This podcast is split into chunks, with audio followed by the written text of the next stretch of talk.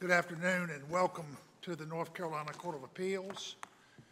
Your panel this afternoon consists of, to my right, Judge Jeff Carpenter, to my left, Judge Julie Flood. I'm John Tyson. I'd like to recognize our clerk, Delana McKissick, for opening court, and also our court's marshal, Officer Richard Rameliard. We have one case on the docket today for arguments. Are there any preliminary matters to come before the court before we start? No, not for sure. Okay. All right, then we have the case of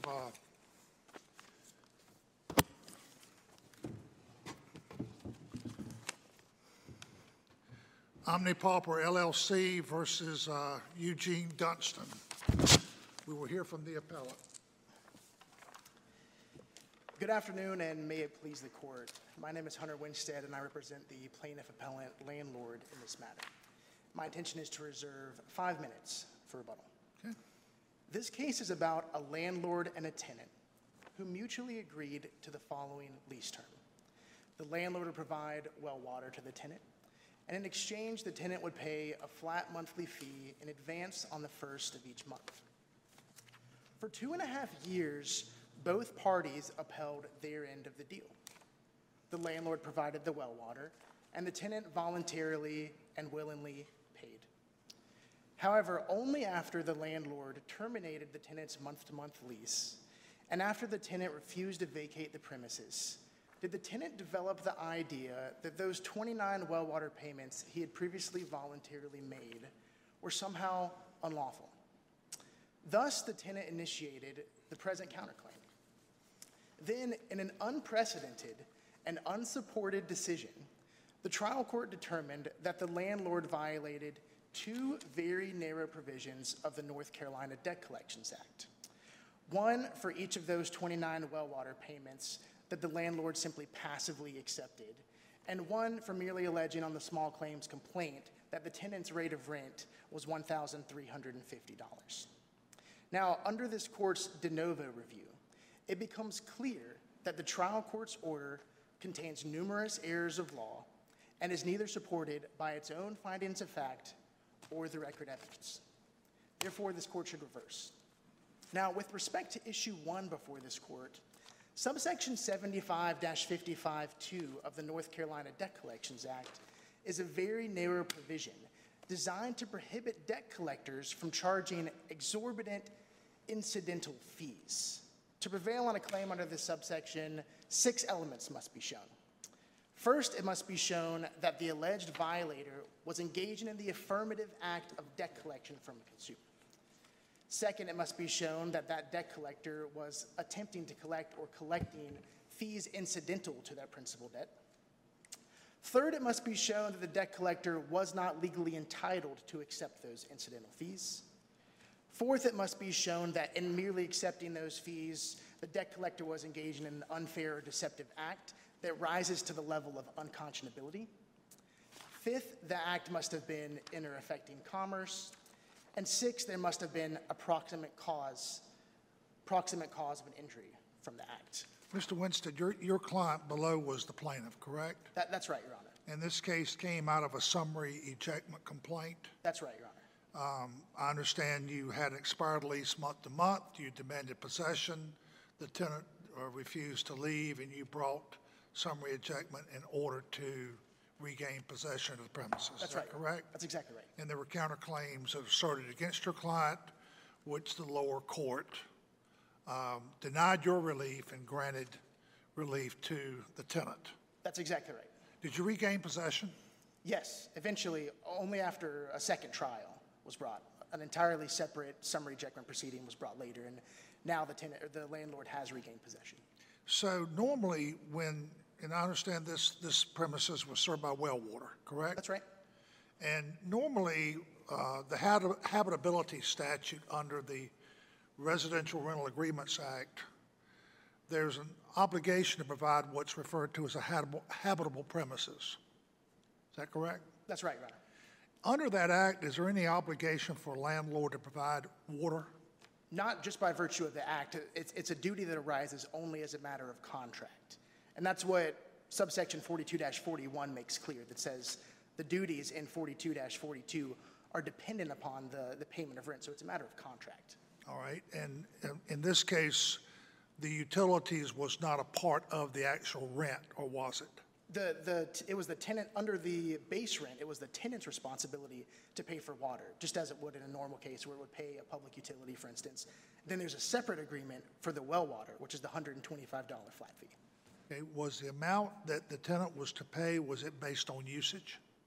It was, no, it was simply a flat fee that the representative of the landlord used that amount because it's what Section 8 uses in other properties that they manage. It's an allocation. It's not based on the usage per se. It's just a flat fee for the service of the well water. And that came about as a result of an amendment to the original lease? That's exactly right, on page 44 of the record, Your Honor. And also there was a provision regarding washer and dryer, separate fee for that? That's right.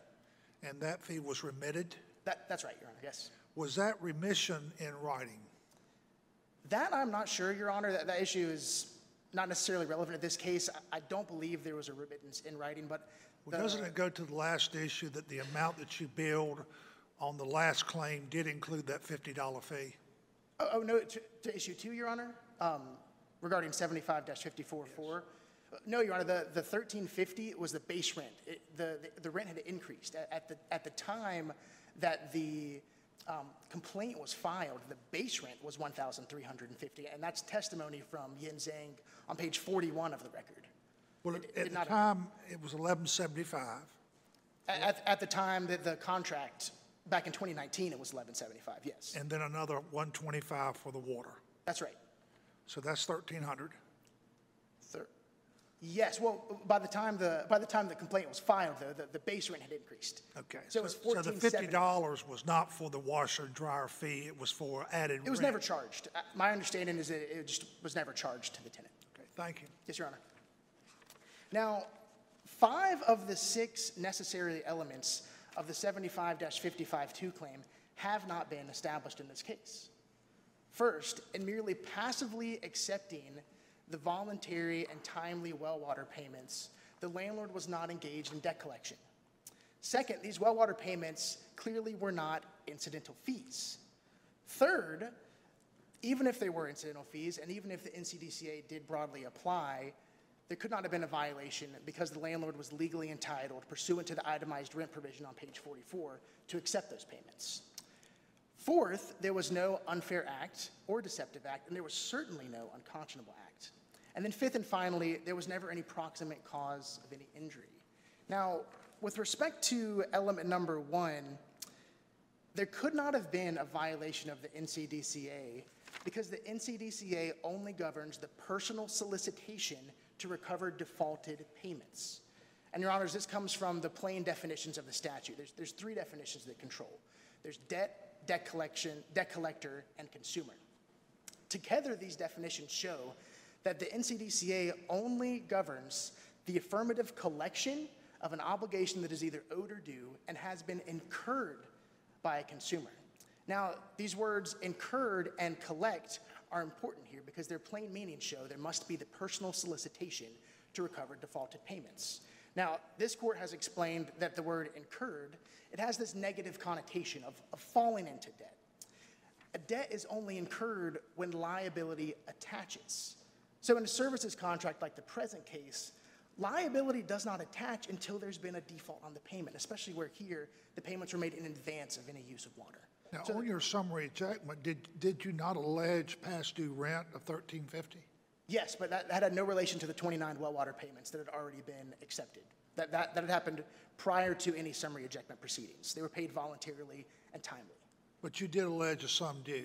Yes, there was some due. I can't remember exactly what that was. I think it was only the rent for March, I believe, Your Honor. I don't remember the exact amount, but yes, there was a portion of money owed, alleged. And if I remember correctly, the rent here was being paid by a third party. Is that correct? That's right. Well, a portion of it was. There was a private agreement where the tenant was only paying, I believe, $198 directly. It was still liable for the entire amount, but there was the third party that was assisting the tenant to make those payments. Is your client a party to that agreement? Yes. Okay. And that agreement is not in the record, Your Honor. It's only the initial lease agreement is dispositive in this case, and that's the agreement that's in the record. And that's really what only, pertaining to the counterclaims, that's the only agreement that really matters in this case. Thank you. So there must be, as we just briefly discussed, in order for a debt to be incurred, liability has to attach, which means a default. There also has to be an affirmative act. There has to be a collection. And as the United States Supreme Court has explained, there's only a collection when there is a personal solicitation or legal proceedings. That's just that affirmative act. And now, this interpretation makes sense when looking at the purpose behind why all of Article II really was enacted. So back in 1975, Attorney General Rufus Edmiston brought a claim against JCPenney because JCPenney and other similar companies were engaging in all sorts of unscrupulous debt collection practices. They would extend credit out to consumers, and then when that consumer could not make a payment, they defaulted on a payment. JCPenney had these collections agents who would call all of these debtors now at all hours of the day. They would call their employers. They would say that they were going to charge all sorts of exorbitant fees, all in an effort to collect those defaulted payments. Now, Attorney General Edmiston wanted to punish that activity. So he brought a claim in 1975 under what is now Article I, because Article II didn't exist yet, 75-1.1. Now, the North Carolina Supreme Court denied that claim because it said at that time, 75-1.1 only applied to sales. It did not cover debt collection. So then only 2 weeks later, Attorney General Rufus Edmiston himself wrote what is now Article II, the North Carolina Debt Collections Act. And then it was passed only about a month later in June of 1977, just after the Supreme Court of North Carolina had issued its decision. And thus, the intent behind Article II is to punish the exact activity that went unpunished in the JCPenney case. That is the personal solicitation to recover defaulted payments. This interpretation also makes sense in light of the precedents from this court. Since 1977, 45 years ago, neither of the appellate courts of this state have ever applied the North Carolina Debt Collections Act to any situation that did not involve the personal solicitation of defaulted payments.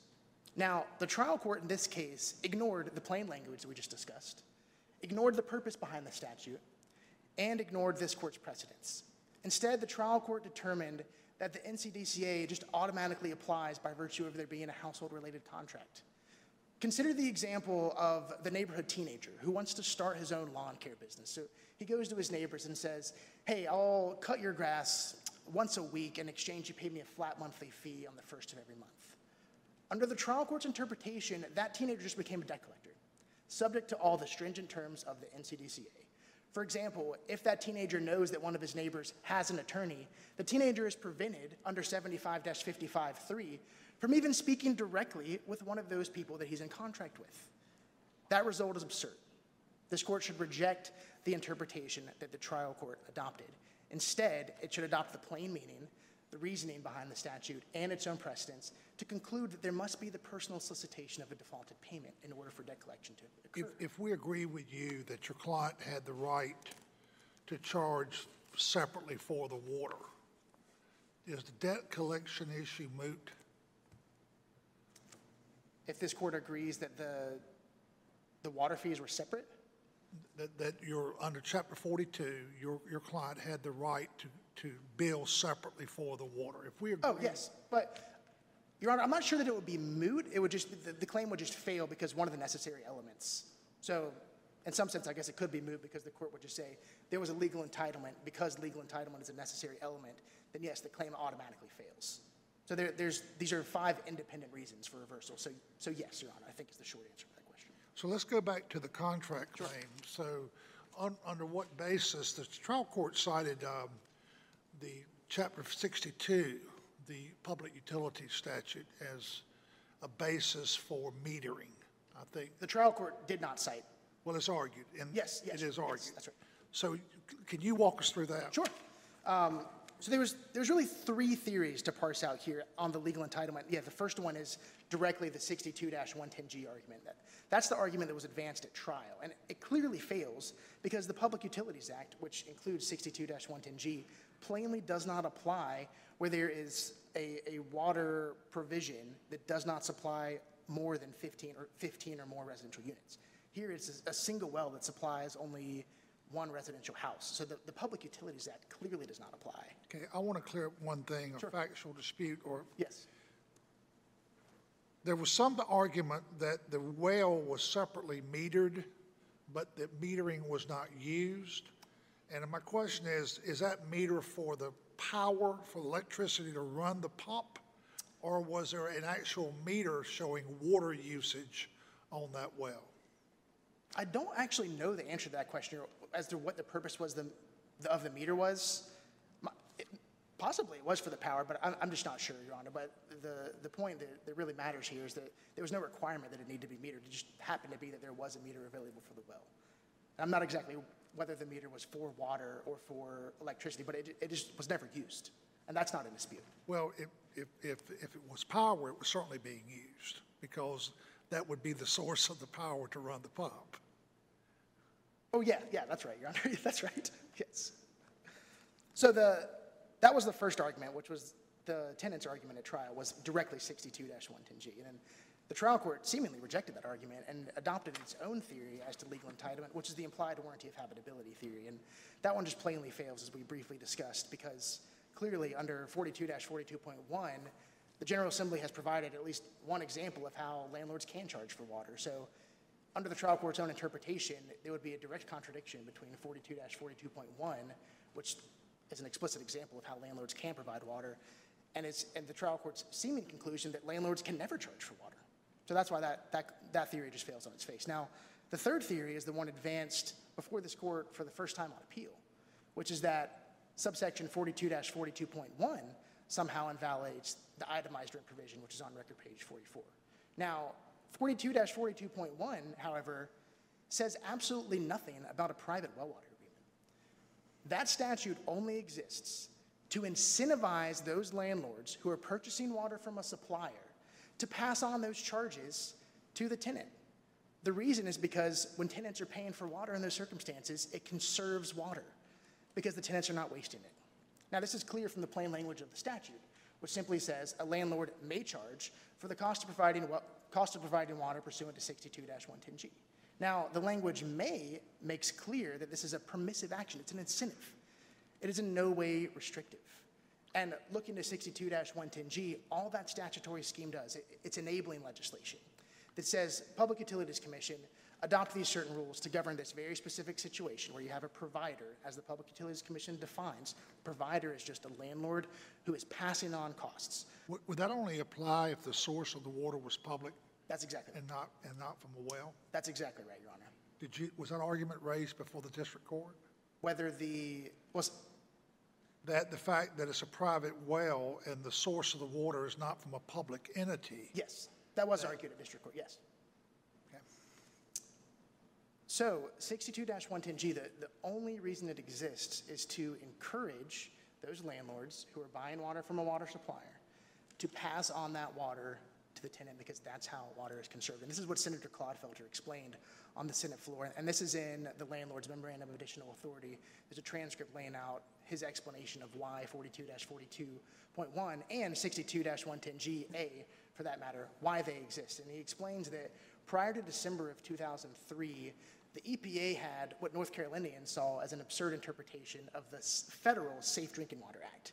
That interpretation was those landlords of these large apartment buildings, this is why the language in the session law says contiguous units, those landlords of these large contiguous buildings, multi-family units, the interpretation of the EPA was that if you're simply passing on these costs, buying water from a public utility and passing it on, submetering it, then that makes that landlord a public utility under the federal Safe Drinking Water Act.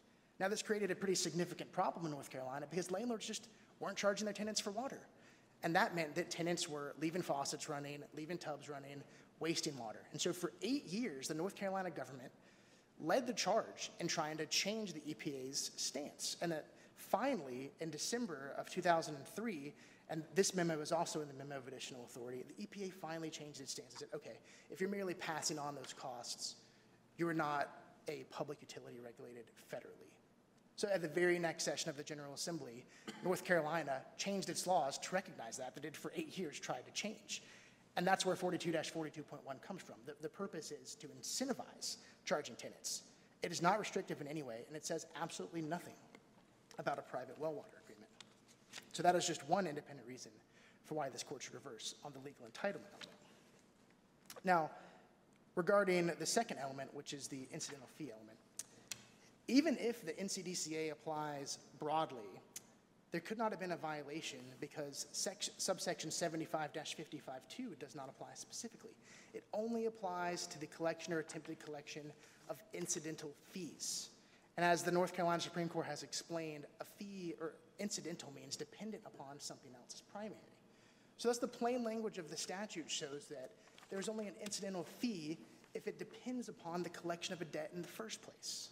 This is clear both from the examples provided in the statute itself, which has filing fees, service of process fees, charges for court costs, and all the examples from the case law. In the Friday case and the Williams case, we have late fees and administrative debt collection fees.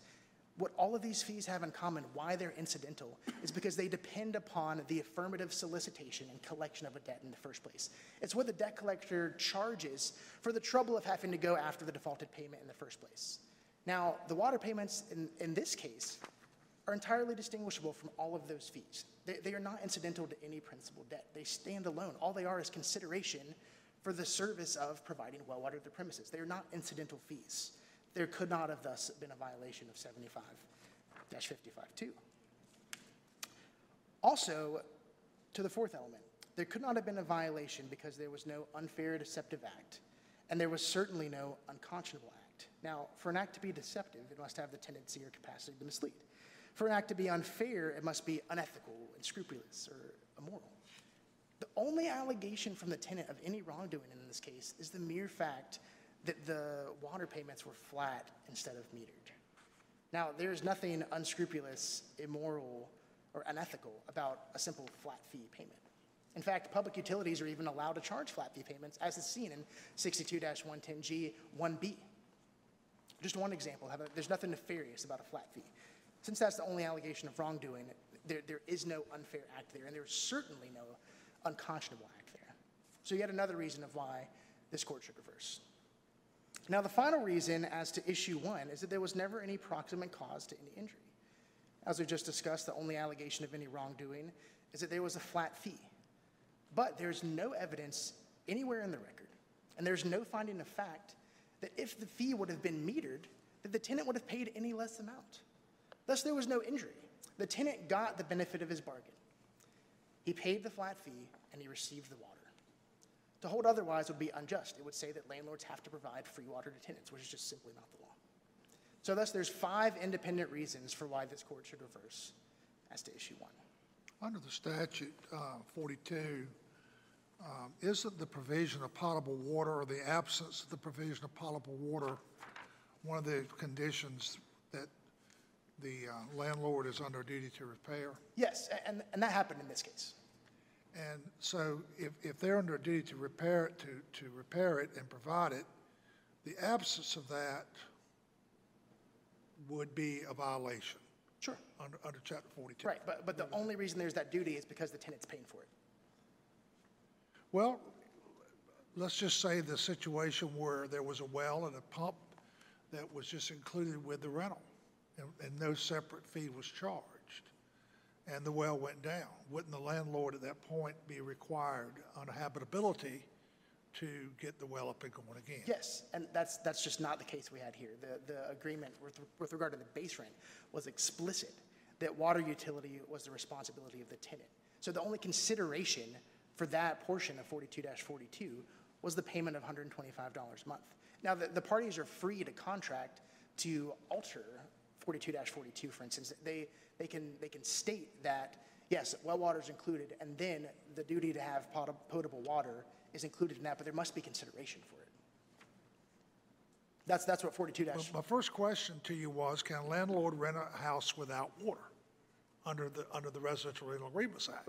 That's an interesting question. That would be an issue of first impression. I don't know that it's, the court does not need to decide that issue, but it does raise the question of, let's say there's a cabin out in the mountains that just doesn't have water. Is it then completely illegal to ever charge to rent there? That seems absurd, but it is an open question due to the duty of potability. It's just not really relevant here because the water was potable here, as the trial court found, and the consideration for that duty was the $125 flat fee payments.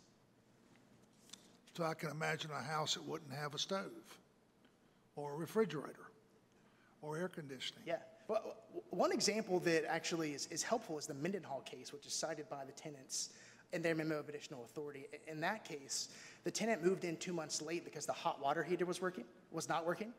And the court said, well, there's not just a standing obligation to have hot water, but the parties can contract. And so if there's a promise to provide hot water, then yes, there's a duty to make sure all the pipes work, right? So that shows that it's actually the contract, it's the freedom of contract between the parties that controls the applicability of 42-42. In that case, there was a promise to provide hot water, so then there was a duty to provide it. Similar here.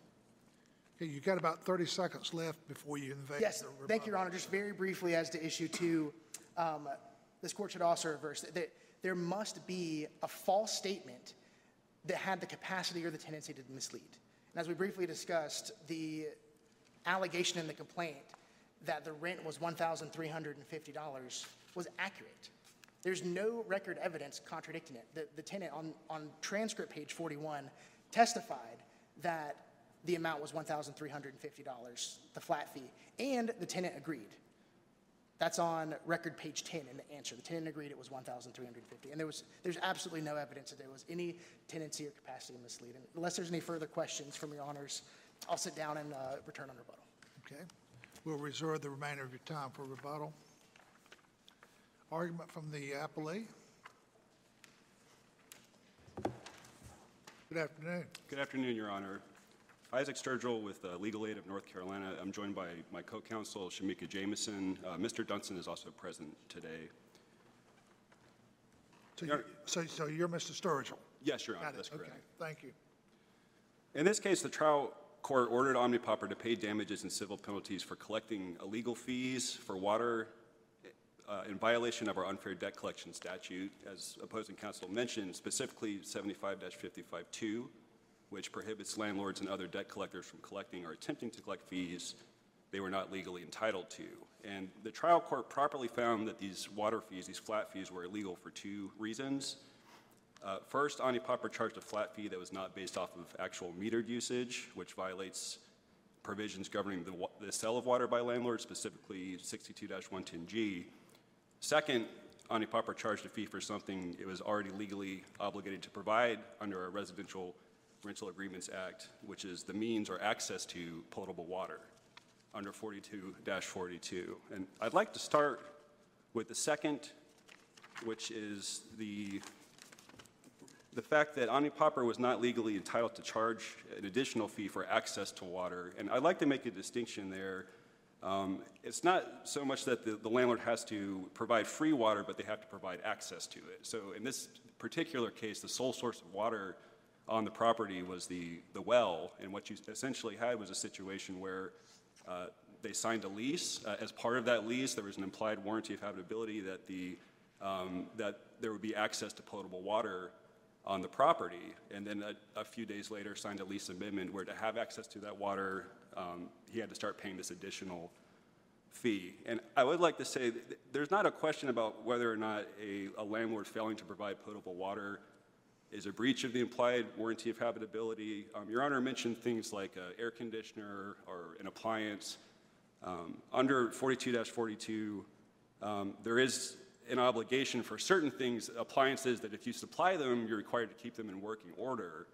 But lack of potable water, specifically under that statute, or access to that water is considered an imminently dangerous condition under the statute. And so not having potable water means that the place is per se uninhabitable, and the landlord would have a duty, like Your Honor mentioned, to immediately repair that issue.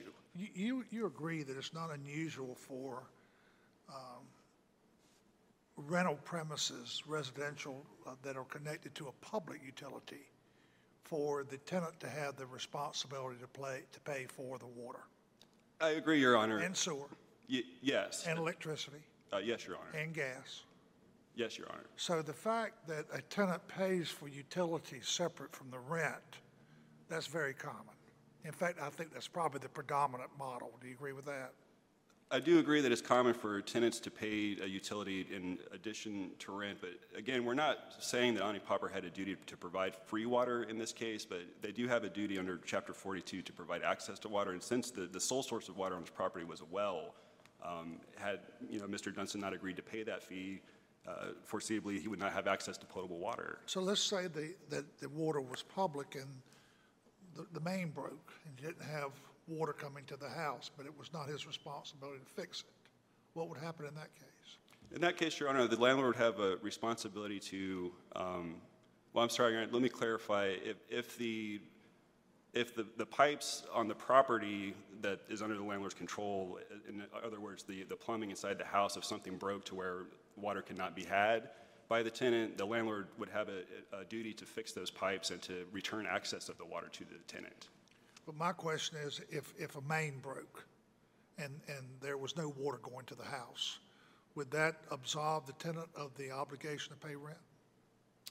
Your Honor, in that case, I think that you're talking about a situation where the I guess something owned by the city, like the city pipeline broke. Right. I think the landlord would still have an obligation to provide fit and habitable premises and potable water, which may mean finding some other type of temporary accommodation for the tenant in that situation. There were a number of hotel bills in the record. Can you tell us what that was about? Hotel bill.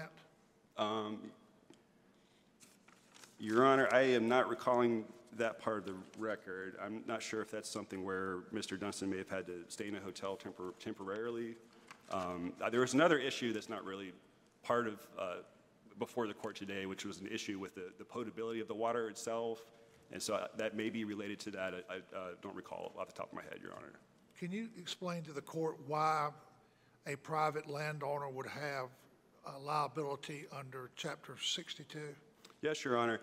And opposing counsel has mentioned their main argument is that that statute is not applicable to Omnipauper because Omnipauper is not a public utility. But I do believe that's a bit of a red herring in this situation, and the reason why is because the specific section that we're talking about, 62-110G, does not regulate only public utilities. It regulates, quote, lessors of residential property as defined under 42-59, which defines leased residential premises as a house, building, mobile home, or apartment, whether publicly or privately owned, leased for residential purposes. So there are parts of Chapter 62 that apply only to public utilities, and there are other parts that apply more broadly.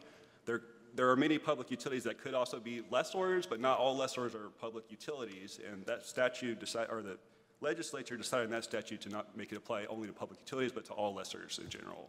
So is it based on the source of the water?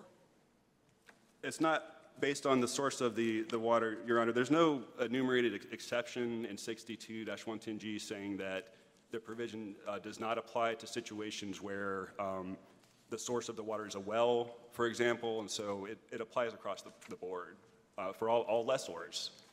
Another thing that opposing counsel brought up was this idea that this should only apply in multifamily contexts or in a context where the landlord owns an apartment complex, for example. He used the term contiguous units.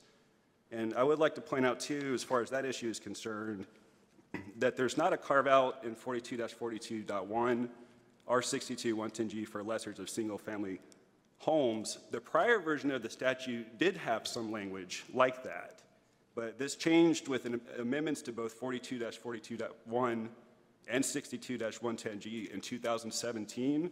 If you look at our appendix on page 5, those are the annotated statutes. The first on page 5 is the annotated statute for 42-42.1. And if you look, if you can find the Session Law 2017-10, there's a number of different legislative history notes there, but that particular Session Law 2017-10 changed the application of the statute to lessors providing water to, quote, from the former version, which was tenants who occupy the same contiguous premises, meaning like a multifamily unit, contiguous meaning the units are touching each other, to simply lessees. So they changed it from only applying to landlords providing water to tenants in contiguous units to all landlords providing water to any lessee. So now it applies to landlords selling water to any tenants.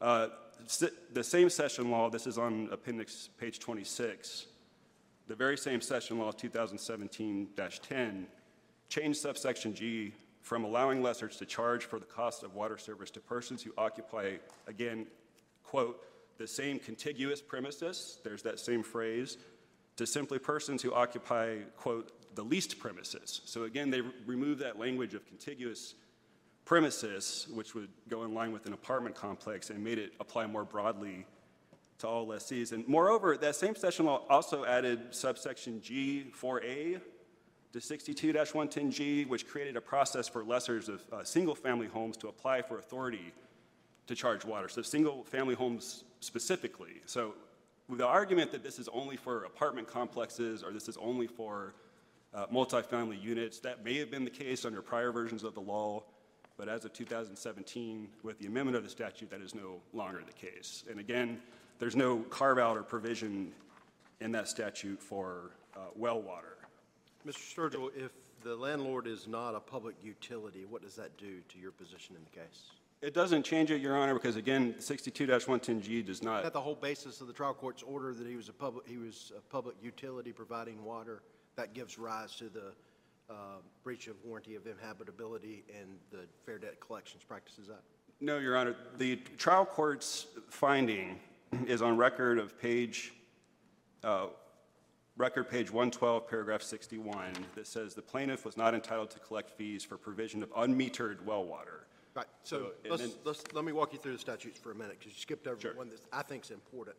It's Chapter 62-3. It's the definitions section of 62. The 62 is referenced in 42-42.1. So the definitions section of Chapter 62, 62-3, sub 23, sub D, reads, the term public utility, except as otherwise expressly provided in this chapter, shall not include the following. Skip down to 4 of the subsection. Any person not otherwise a public utility who furnishes such service or commodity only to himself, his employees, his tenants, when such service or commodity is not resold or used by others.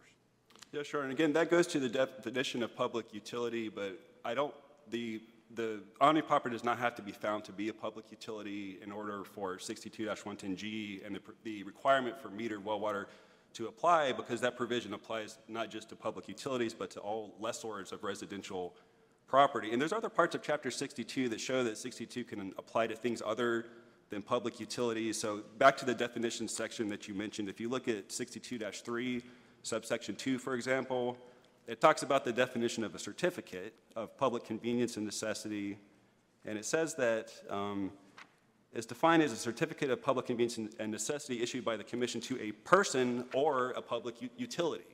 So that's another example of where 62 does not only govern public utilities, and again, in 62-110G, public utility is not used in that statute. The term is lessors of residential property as defined under Article 7 of Chapter 42. Was he required to get the certificate? Your Honor, that issue was not raised in this case. I do believe that is the case, but that was not an issue that was brought before the court. Well, I'm trying to follow up on Judge Carpenter's argument. If the definition of who's covered on the statute excludes private property owners who are not reselling public water, how can the statute then apply to them when, by definition, they're not required to get the certificate of public necessity and that they're excluded from the definition of utility?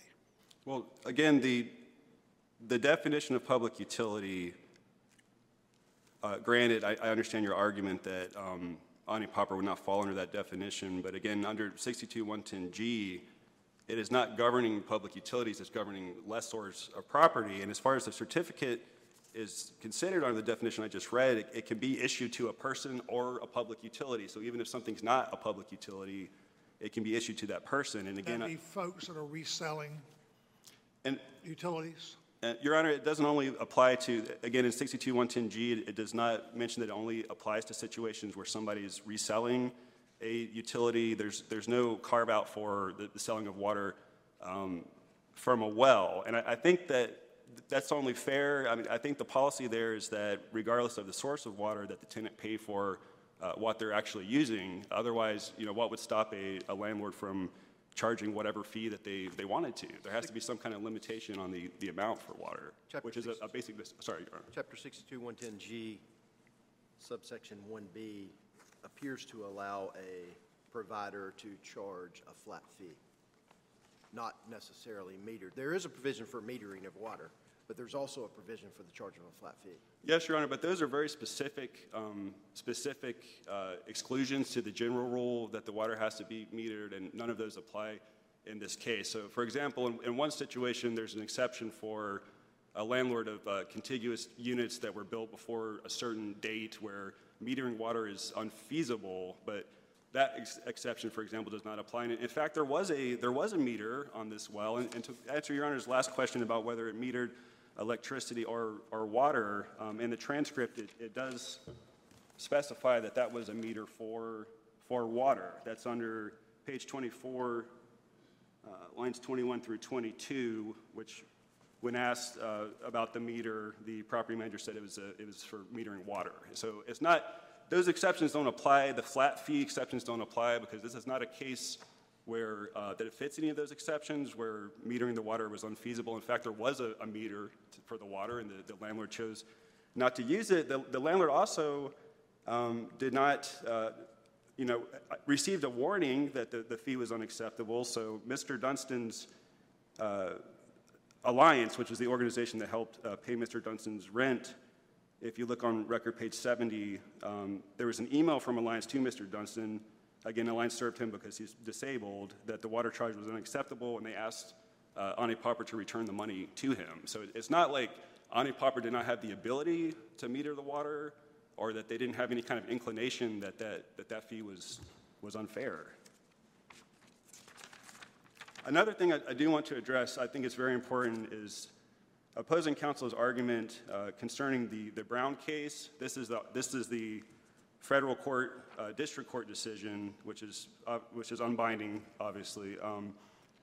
But I think opposing counsel is trying to read a default requirement into a debt, and otherwise someone is not a debt collector unless the debt is past due and is in default, where that doesn't exist. And so I wanted to spend a little bit of time on that case just to kind of explain why the court should not adopt the Brown decision's precedent. And so the plain definition of what a debt is under Chapter 75 does not have this default provision. So the definition is just any obligation owed or due or alleged to be owed or due from a consumer.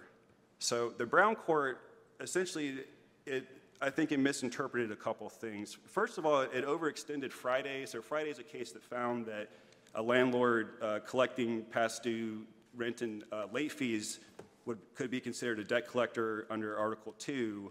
However, Friday did not go so as far as to say that a landlord collecting a debt that is not in default is excluded from that definition. But what the Brown court goes on to do is it references several cases from other jurisdictions. An example of that would be Austin versus Lakeview, which is a Maryland case. And it compared that to the North Carolina debt collection statute, but it essentially found that the court in North Carolina should follow those precedents from other states, but it missed a very critical distinction there. And that distinction is those cases are dealing with debt collection statutes from other jurisdictions that either mirror or incorporate the federal debt collection statute. And the important difference between the federal debt collection statute and the North Carolina debt collection statute is that the federal debt collection statute does have an enumerated express exception to the definition of debt collector that says that someone collecting a debt that is not in default is exempt from that provision. There's other differences in the definition of debt collector. For example, the Federal Debt Collection Act only applies to third party debt collector, so somebody that's collecting a debt that's owed to themselves is not considered a debt collector. under the federal act, whereas they are under the North Carolina Act. And I think the Brown Court really fundamentally misunderstood that.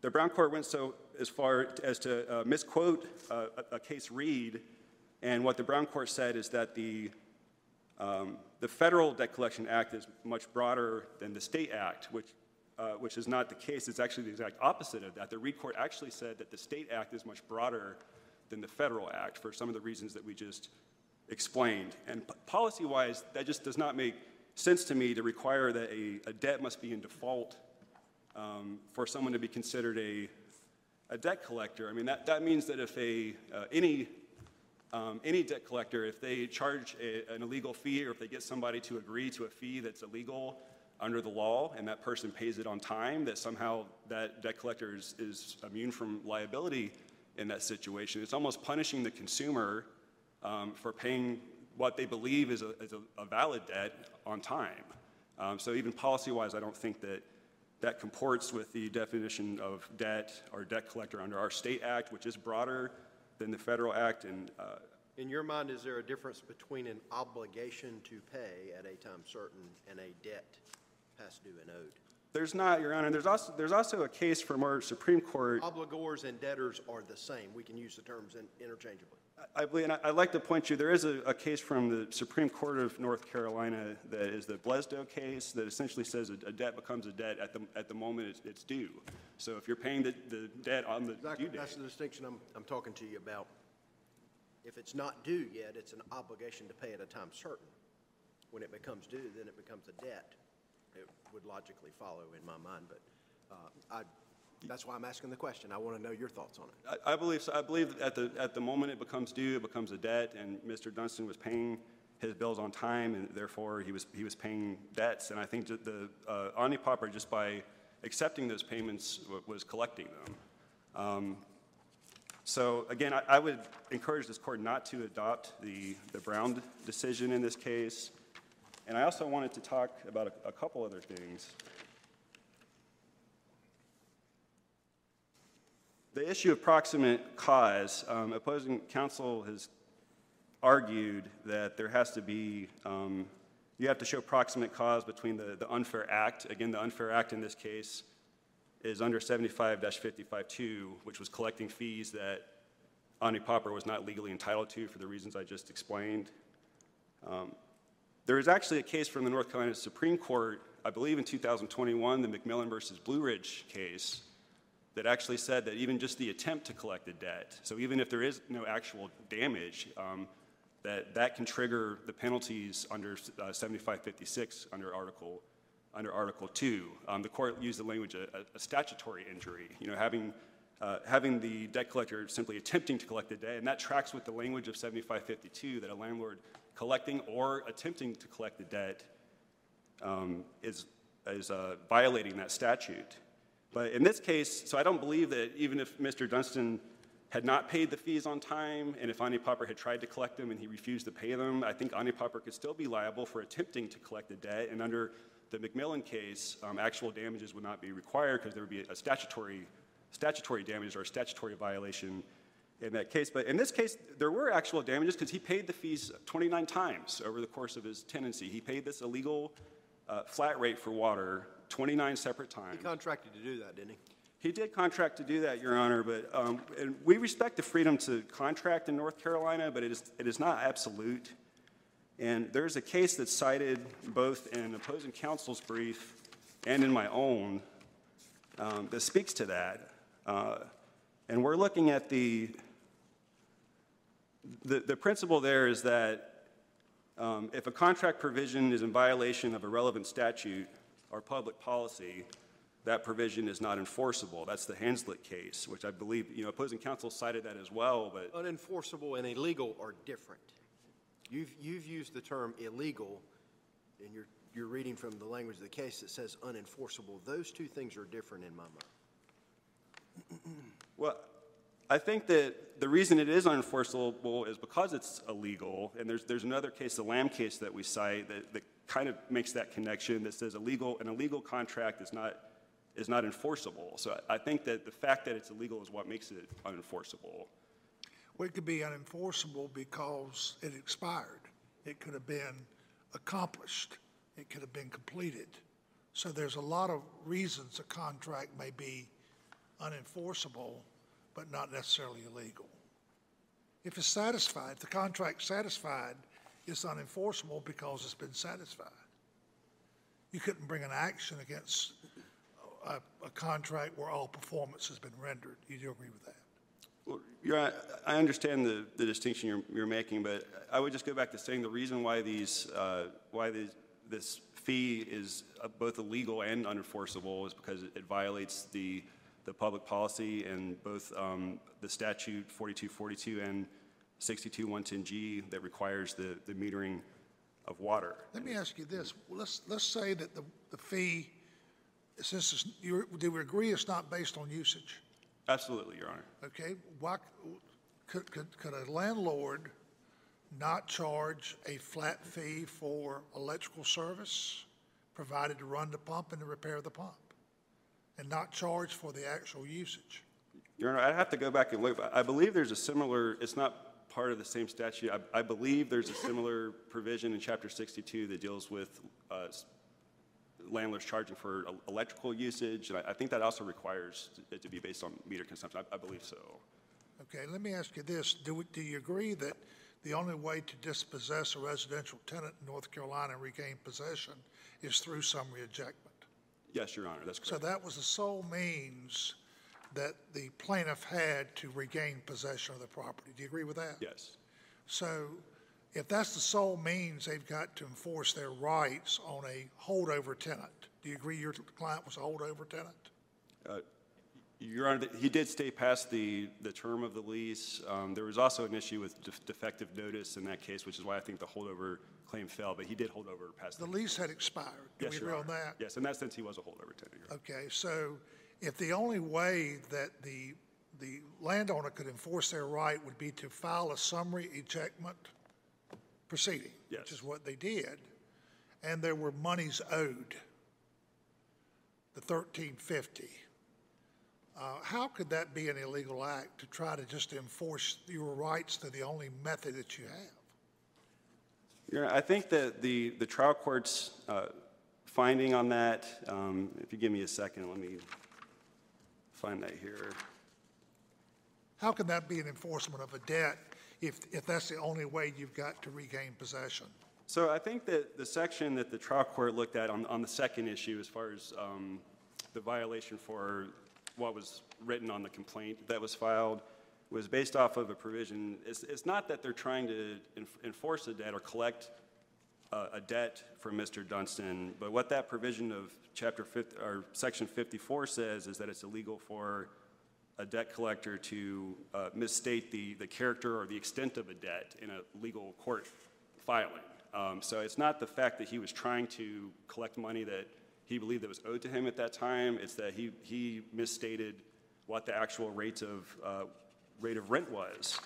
And the court did find, I mean, that was the court's finding there, is that the rate of rent that Omnipauper was claiming that was owed was more than what the actual rate of rent was. I think I asked that question to counsel about the $50. It seems to be a dispute over the $50. He has said that the rent went up over the stated term and that the $50 that he had sought to recover under the summary ejectment did not include the washer and dryer.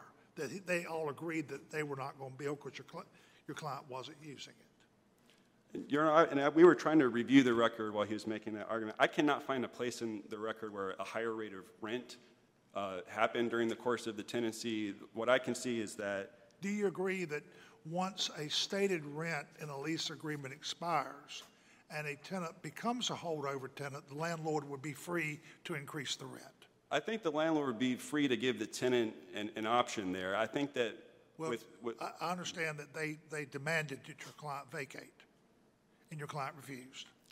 I think that in order for the landlord to raise the rent at the end of a term, they would need the tenant's agreement. I mean, the landlord could give the tenant an ultimatum, but as with any contract, there has to be a meeting of the minds, and if the term of rent were to go up, the parties would have to agree on that. Now, the landlord could give the tenant an ultimatum and say, I want to raise your rent by $100 a month. Your lease is ending in 2 months. And if the tenant doesn't agree, then the landlord could say, well, I'm not going to renew your lease, and then proceed with an eviction case in that situation.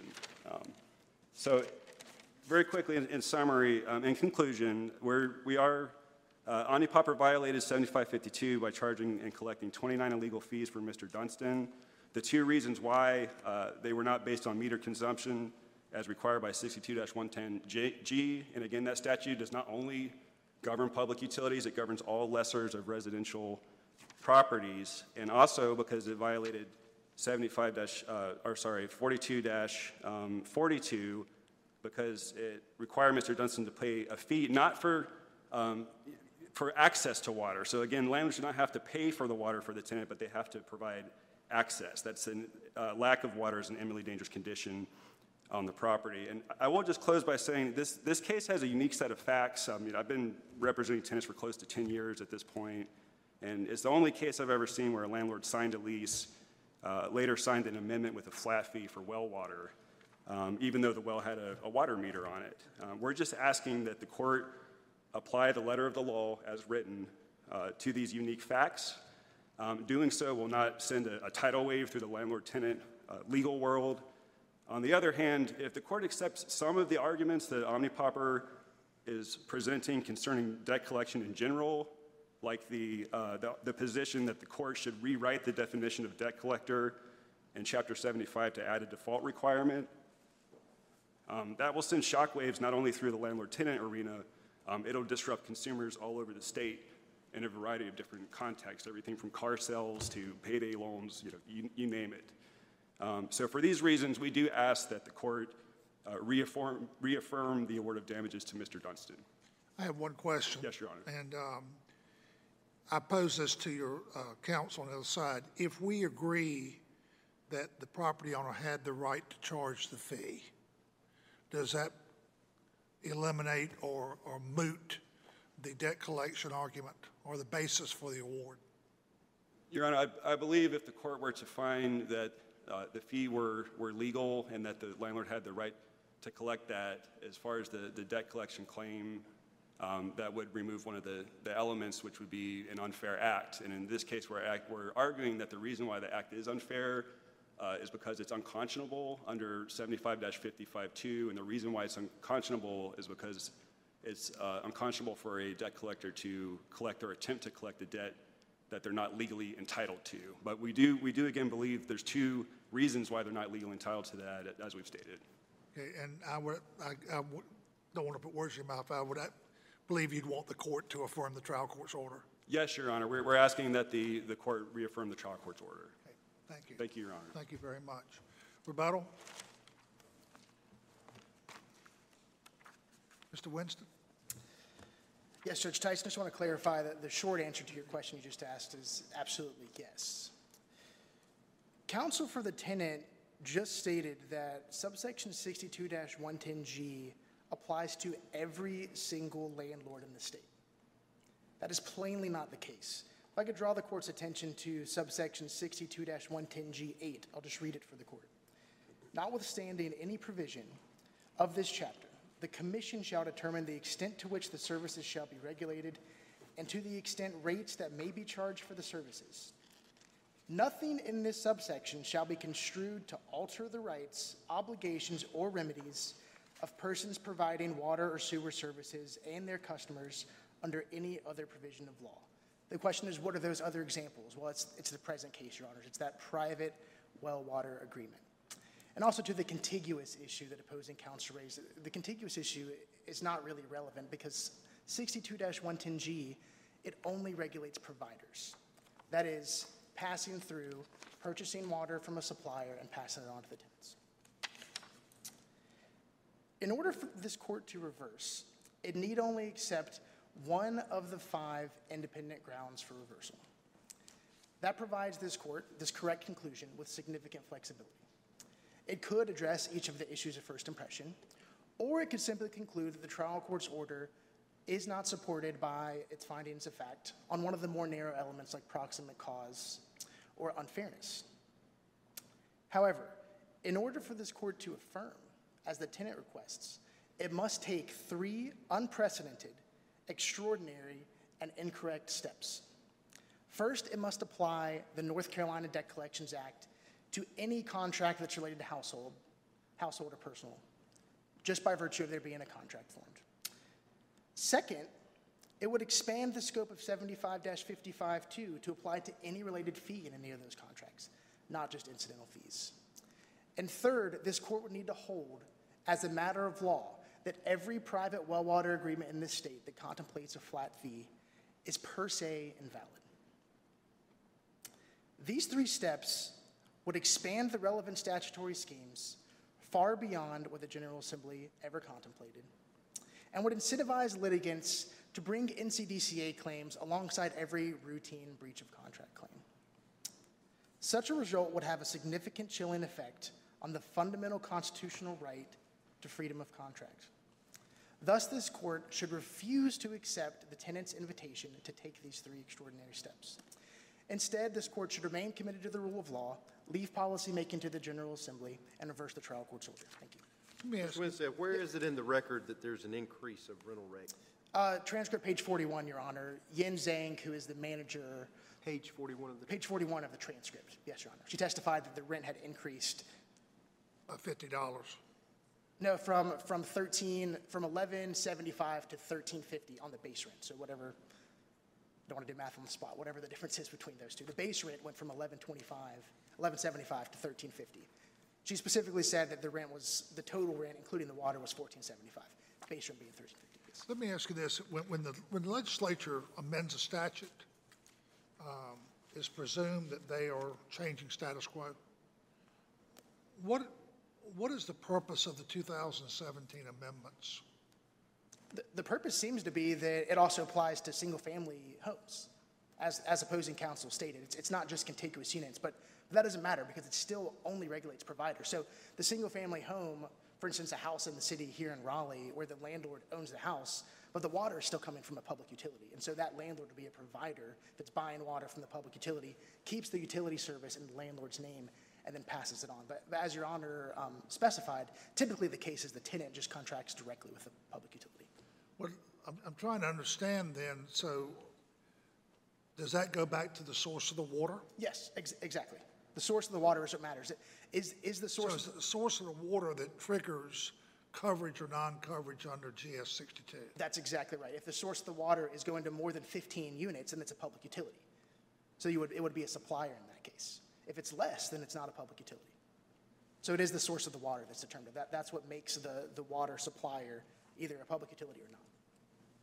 So a private party can be a provider, can be a utility. Sure, yeah, under 42-42.1 in the Residential Rental Agreements Act, it seems that the reason the General Assembly put that there is that, yes, a landlord, for instance, a private party, could be a provider, but it's also an open question is, does there need to be 15 or more units, or is it less? That's an open question that this court does not need to decide. It seems it could go either way, but the determinative issue is whether there is a provider, meaning the pass-through of the charge. Thank you, Your Honors. Thank you. The case is submitted. We appreciate the good arguments from both sides, and if there's nothing further to come before the court, Ms. McKissick, will you